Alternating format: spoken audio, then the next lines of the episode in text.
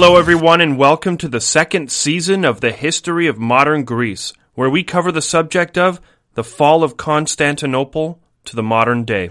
I'm your host, Daniel Roberts, and I'm here with my father, George. Hi, my name's George. And our music is brought to you by Mark Youngerman. This is episode 45 The Bulgar Origin Story, Part 2. In 701 CE, Khan Asparuh died fighting against the Khazars, and his son Tervel replaced him as the next Khan of Bulgaria.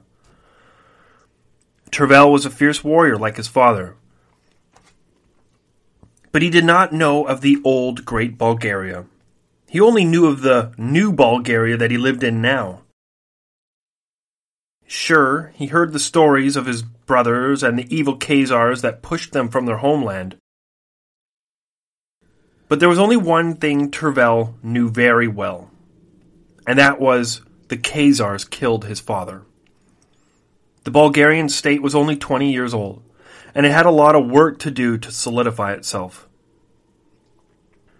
With Khazars attacking from the north and the Byzantine armies attacking from the south, Tervel had his hands full.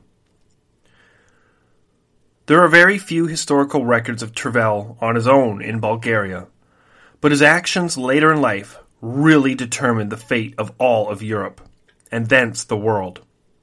Tervel didn't go seeking fame and fortune for himself, nor did he go seeking glory. He was busy taking care of his new kingdom. Fame, fortune, and glory came to him in the form of a deposed emperor seeking help. Justinian II was a Byzantine emperor who was overthrown and banished from the empire, and to make sure he could never return and take control, they cut off his nose. So this noseless emperor fled north to Crimea and sought out the Khazar Khan for help. He didn't get any help from the Khazars, but he did seek an audience with the Bulgar Khan, Tervel. Now, this was a very bold move, as Justinian II was the man responsible for going to war with the Bulgars and conquering all of their new land. And you have to admit, there must have been a moment where Tervel thought of killing this noseless Roman despot. Tervel accepted the ex emperor's request for an audience, and when Justinian walked in with his shiny gold nose and apologized for killing all his people and stealing all his land, he made an offer. Justinian II offered to give the Bulgarians all their land back and even bestow upon Khan Tervel the title of Caesar, which is the equivalent of making him the vice president of the Roman Empire. This was an amazing title, and Tervel accepted Justinian II's offer. Tervel marched his army of Bulgarians to the walls of Constantinople, the very city where his grandfather was raised, and with the help of Justinian II, they snuck in through the underground water tunnels and seized the capital city. With Justinian II back in the role of emperor, and Tervel now the second most powerful man in the Roman Empire, things were looking good for Tervel and his Bulgarian Empire. But there is a lesson here to be learned.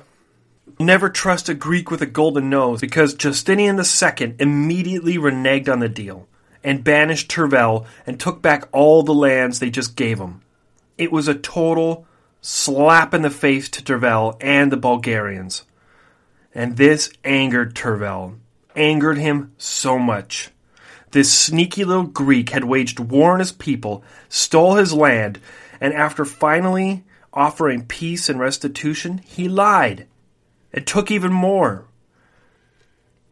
Now, Tervel must have been extremely angry for being tricked as well because it weakened his position among his own men. If Tervel could be this easily tricked by the Romans, then perhaps he wasn't the best man to be leading his people. The war was on. Tervel was going to get his revenge on Justinian if it was the very last thing he ever did. In 708 CE, Justinian II personally led an army into Thrace to take back the land he gave to the Bulgars. I don't want to suggest Justinian was an imbecile, but from hindsight, he sure seemed like one. His army invaded Bulgarian land without properly scouting the area. Once they found a city to set up camp, Justinian ordered his cavalry to go out salvaging food and supplies while the infantry set up camp, completely unaware that the Bulgar army was close by. Tervel and his cavalry rode in from the sides and ambushed the Roman soldiers as they gathered food and supplies, killing almost every one of them. There was no pitched battle, it was a massacre. And while the Roman cavalry was being ambushed, the main Bulgar army besieged the Roman camp. Tervel's cavalry completely overran the camp and cut down the Roman soldiers as they scrambled into formation, wiping out their army before they could even line up to fight.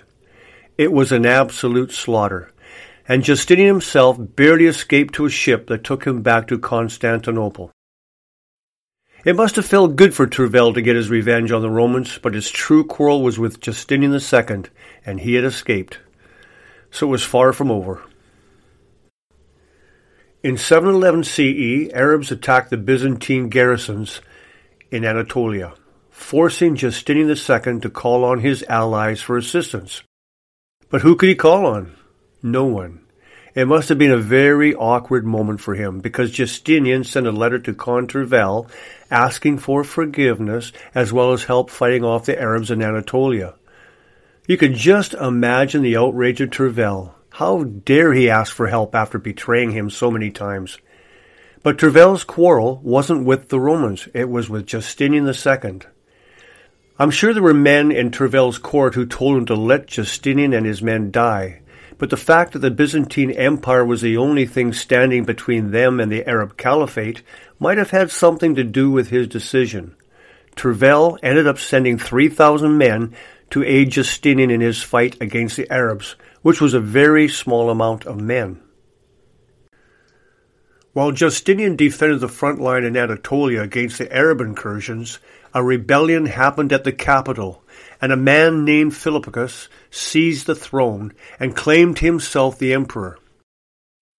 This was very embarrassing for Justinian, as this was the second time he'd been overthrown.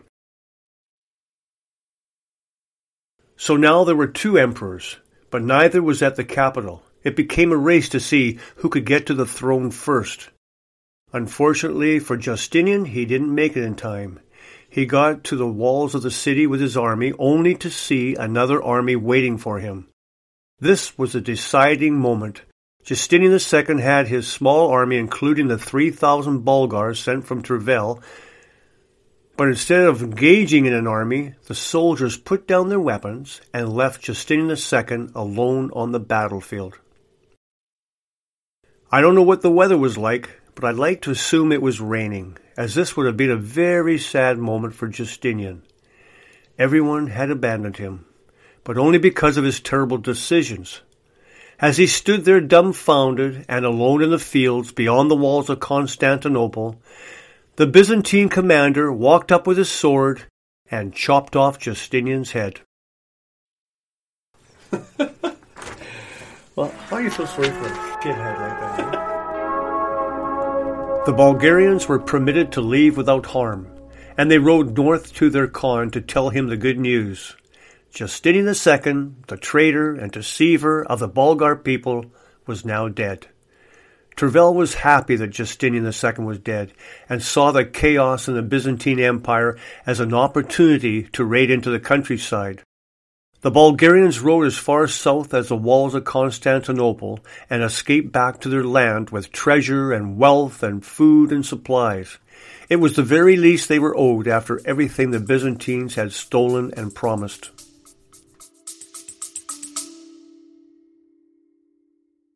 My name is Koji. And I'm Michelle. And this is the Japanese America Podcast. So, this is where we look at all things Japanese American. We will bring alive the history, culture, and people that make up this diverse community. In this month's episode, we'll examine Koji's unique family history. To help bring the story alive, we brought on actor and comedian Derek Mew. He was reported to be extremely pro Japanese and anti American in sentiment. Her husband was taken into custody by the military authorities under a warrant authorized by the Secretary of War. Who was his enemy of the United States? He was my grandfather on my dad's side. To hear more stories about Japanese America, you can listen to this podcast anywhere you normally download your podcast.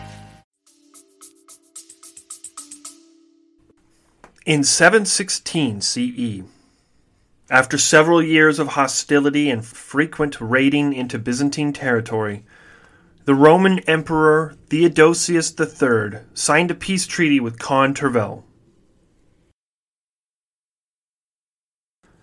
By now, the Khan's anger towards the deceiver Justinian must have been quelled, or at the very least, he saw the necessity of peace with the Romans. This treaty was very important because the very next year, the Roman Emperor Leo III called upon the great Khan Tervel for help. It was the year 717, and the Arabs amassed a large army and navy and besieged the city of Constantinople. And because he promised peace between the two empires, Khan Tervel responded and sent his army to the gates of Constantinople to fight the caliphate. This was a cold winter, with 100 days of snowfall. For the Arabs, this was colder than anything they had ever experienced before. But for the Bulgars, it wasn't that bad. They were steppe people, horsemen who were used to the bitter cold, at least more used to it than the Arabs. While the Greek navy burned the Arab fleet with Greek fire, and the bitter cold froze and starved the Arabs, the Bulgars led a cavalry charge that massacred the Arab army. It was a brutal defeat for the Arabs, as Bulgarian horse riders galloped through the battlefield, striking down their enemy with their sabers.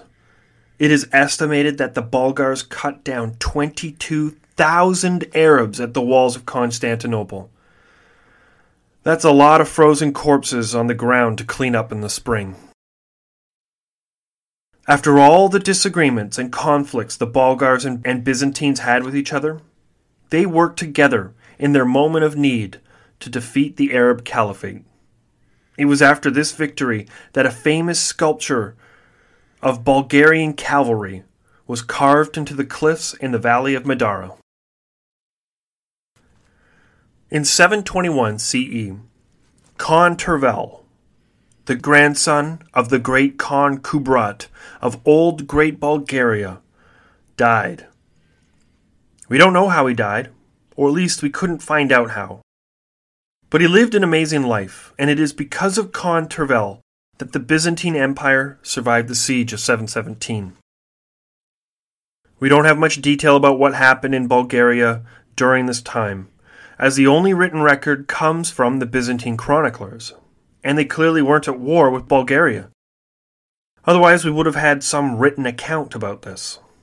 Now, this is a guess, not our guess, but the guess of real historians, that this was a relatively peaceful time for the Bulgarians, which would lead to the conclusion that the Khan of Bulgaria was successful in leading his people. Of course, peace between the Bulgars and Byzantines couldn't last forever, and just because the Romans weren't attacking the Bulgars right this moment didn't mean they were letting them off the hook. The Bulgars witnessed several actions from the Romans that made them uneasy. Hundreds of thousands of peasants were being imported from Anatolia and settled upon the Thracian border with Bulgaria and this dramatic increase in population and fortifications on the border between the Roman Empire and Bulgaria was seen as a great threat to the Bulgarian people. In 755 CE, the Bulgar Khan Kormisosh had enough and raided into the Thracian countryside. Now, it sure seems like this was the Bulgars acting as the aggressors and maybe it was. It could also be the fortifications and the new populations that was just moved onto his border. Whatever justification the Bulgar Khan had for invading the Roman Empire, it set off a series of battles and campaigns where the Roman Emperor Constantine V was successful in defeating the Bulgars nine times in one year. It was a tough time to be a Bulgar Khan, as any sign of weakness sensed within that Khan meant other nobles would conspire to overthrow and murder them. Constantine V was very successful in his raids and managed to capture several Bulgarian nobles and chop their heads off at the walls of Constantinople. This led to a period of instability within Bulgaria. And the sign of weaknesses for the Bulgarians was a sign of opportunity for the Romans. After six Khans were murdered by their peers for weakness and defeat in battle, the new Khan Telerig came to power. In 774 CE, Khan Telerig sent an army into Macedonia to gather as many Slavic peasants as he could find and relocate them to Bulgaria. There was an understanding back in the day that peasants were resources to be moved around and shuffled like pieces on a chessboard. However, Constantine V sent a massive army north and destroyed this Bulgarian expedition. This was a great defeat for Khan Telerig, and as every Khan before him, this meant he was likely to be killed by his own men and replaced by a stronger Khan. So Khan Telerig sent an emissary to Constantinople and asked for sanctuary. When Khan Telerig knew he had to escape soon or else he would be assassinated, and the Emperor Constantine knew this was a possibility as well, so when the Bulgarian messenger came to his palace with a request for asylum, Constantine saw a great opportunity. With Khan Telerig in his court, he would have valuable intel on his enemy and might be able to defeat the Bulgars for good and reclaim the lost land to the Byzantine Empire. Khan asked Constantine if he knew of anyone in Bulgaria who might be able to help him escape without being assassinated. Constantine V was quick to write a list of names of Bulgarians who were working with the Romans, who could help smuggle him out of Bulgaria and back to Constantinople. When Khan Telerig received the reply from Emperor Constantine V with a complete list of every Bulgarian spy on the payroll of the Romans, he had them all gathered and executed immediately. It was a brilliant plan from Khan Telerig to rid himself of all the Roman spies, and this news made it back to Constantine, who lost his lid with rage. He had been tricked, and now all of his contacts within the empire were dead. This was the final straw. Constantine gathered the largest army he could and marched them north to take on the Bulgars. Unfortunately for Constantine, he died before he could retaliate against Telerig.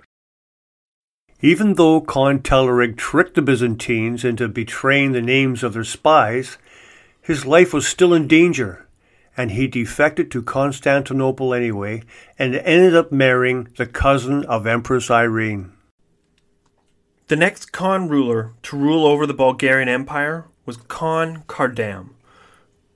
He spent his career defending against more Byzantine invasions, this time from Emperor Constantine VI, the infamous son of Empress Irene. And Khan Kardam was successful almost every time. He defeated the Romans at Adrianople and again at Markelli. Khan Kardam was the first competent ruler, or at least the first competent and successful ruler in many generations. His reign was the return of stability to the Bulgarian people, and although there were several more incursions of Byzantine armies, a peace treaty was signed in the year 792 CE.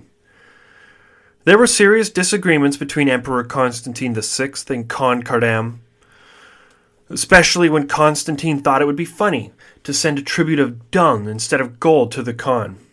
This resulted in a standoff of the two armies, but eventually ended with peace, as Constantine VI agreed to return to the terms of the peace treaty. Eventually, Constantine VI was arrested and blinded by his mother, and later died of his wounds. Khan Kardam and Empress Irene returned to the peace treaty of 792, and general peace lasted between the two empires for several years to come. We don't know what killed Khan Kardam, but we do know that he died sometime during the reign of Empress Irene, as the next Khan of Bulgaria was already in power when Empress Irene was overthrown. Around the year 803 CE, Khan Krum became the next leader of the Bulgarian people. And his reign would see the empire double in size. He brought war to the Khazars and expanded his territory north. Krum earned the nickname Krum the Fearsome, as he is the one who defeated the Byzantine Emperor Nicephorus in battle in the year 811 CE and turned his head into a drinking cup. We're going to leave this episode here, as this is not a podcast series on the Bulgarians. And we've also caught up to the narrative with the death of Nicephorus and the famous skull cup of the Roman Emperor. I'd just like to state that Khan Krum is one of the most famous Khans of the First Bulgarian Empire. And every time he sat down to drink a glass of wine, he sipped it out of the head of a Roman emperor. Quite a fearsome ruler indeed. Next time, we'll return to the story of the Byzantine Greeks and continue the narrative from their perspective. If you want to know more about what happened to Khan Krum, we recommend you check out the Bulgarian History podcast from Eric Halsey, as he does a much more detailed job describing the events of the Bulgarian Empire. I just want to quickly ask your thoughts on Constantine VI. Now that we have more information about him, has your opinion on him changed at all? Well, I can sure see why his mom did him in because, I mean, what an ignorant thing to do to start a whole war by uh, sending a big pile of poop up there instead of gold. I mean, that's a slap in the face. That's that's antagonistic. He's definitely not a, a statesman or anything like that. No. Nah, he's bad. Yeah. Bad for the empire. It makes my opinion of Irene even better now because that was the one thing that I didn't like about her is blinding her own son. But seeing what her son was like, maybe it really was a good thing that she did that. That I agree with. So after going through the Bulgarian origin story, how close did it seem like the Roman Empire and the Bulgarian Empire came to uniting into one force? It seemed like it came a few times. Uh, that one time with a great grandfather, what was his name again? Uh, Great Khan Kubrat. Kubrat. He was raised as a child, and and uh, it looked like there was going to become un- unification then. That's before the Arabs invaded. Yes, and then the other one when Justinian said, "Look, you could become uh, Justinian II. You could become Caesar of the entire Byzantine Empire." Well, that looked like they were going to become one united uh, entity, and then of course he backstabbed him. I think it came close a few times. Mm-hmm. And then when they came down to rescue um, from the uh, Arabs' Siege. big invasion of yes, that's another time they could have come close. But again, more backstabbing. Well, that's it for today. Join us next time on the history of modern Greece. Stay safe and stay awesome.